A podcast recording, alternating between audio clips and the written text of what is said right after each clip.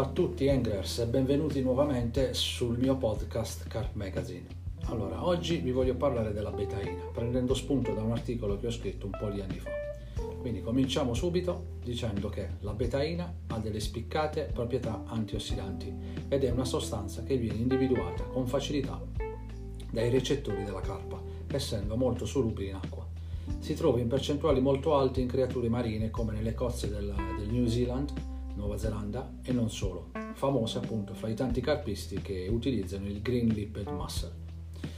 La betaina è un composto di ammonio quaternario. Se non sapete di cosa stiamo parlando, andate su Wikipedia e cercate composti di ammonio quaternario. Rappresentano, alla fine della fiera, dei veri e propri stimolatori di carpe.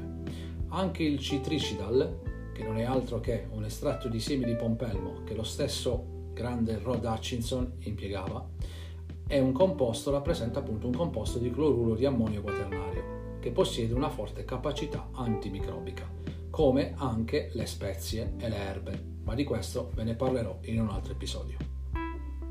Vi faccio giusto un accenno: il carvacrolo è un principio attivo dell'origano e del timo ed è anche lui ha una forte capacità antimicrobica. Allora, la betaina è un metabolita, ossia è il prodotto del processo del metabolismo. Dopo che una sostanza è stata assimilata dall'organismo, subisce un processo di trasformazione che ha la funzione di rendere la sostanza assunta più facilmente assorbibile o eliminabile. È un metabolita, come abbiamo detto, della colina, che è una sostanza organica classificata come nutriente essenziale. Viene denominata anche vitamina G e talvolta è accostata alle vitamine del gruppo B.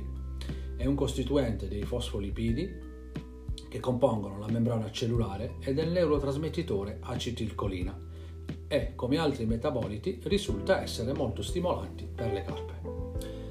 Riprendendo il discorso del green lipped mussel, l'estratto di cozza della Nuova Zelanda, esso è ricco di betaina e rappresenta, insieme agli estratti di molluschi, aragoste, vongole e il krill, un attrattore formidabile da inserire nei nostri mix.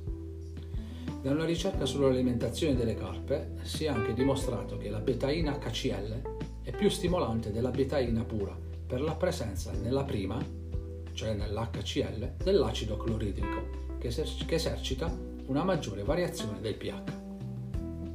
Infatti il cloruro di sodio, come la betaina HCl, che è un elettrolita e come abbiamo già detto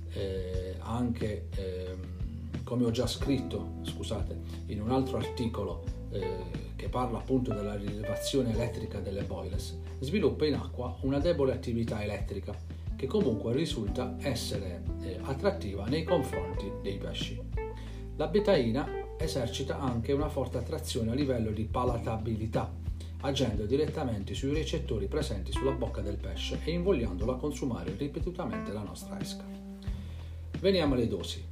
Le dosi che normalmente vengono inserite nei mix possono variare dai 4 ai 6 grammi per chilo di mix secco, ma si può arrivare anche a 10 grammi. Anzi, l'effetto sui pesci sembra migliorare, soprattutto se affianchiamo alla betaina alcune spezie e miscele di aminoacidi da inserire nella parte liquida del mix.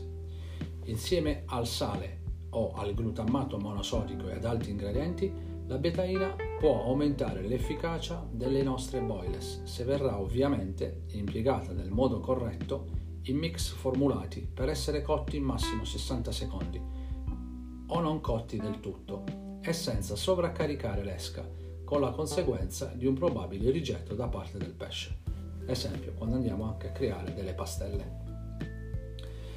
In commercio la si trova in forma granulare e nella sua versione liquida, a nostro avviso più performante, anche perché in quest'ultima forma è possibile creare anche dei dip davvero interessanti.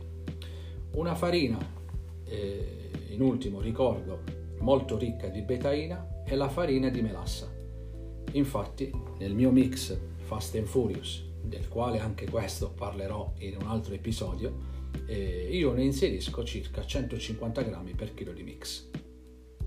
Bene ragazzi, per quanto riguarda la betaina è tutto. Vi ricordo che questo podcast è presente anche sul canale YouTube Car Magazine TV e se lo volete invece ascoltare sulle piattaforme podcast è presente su Anchor.fm su Spotify, su Apple Podcast e su Google Podcast.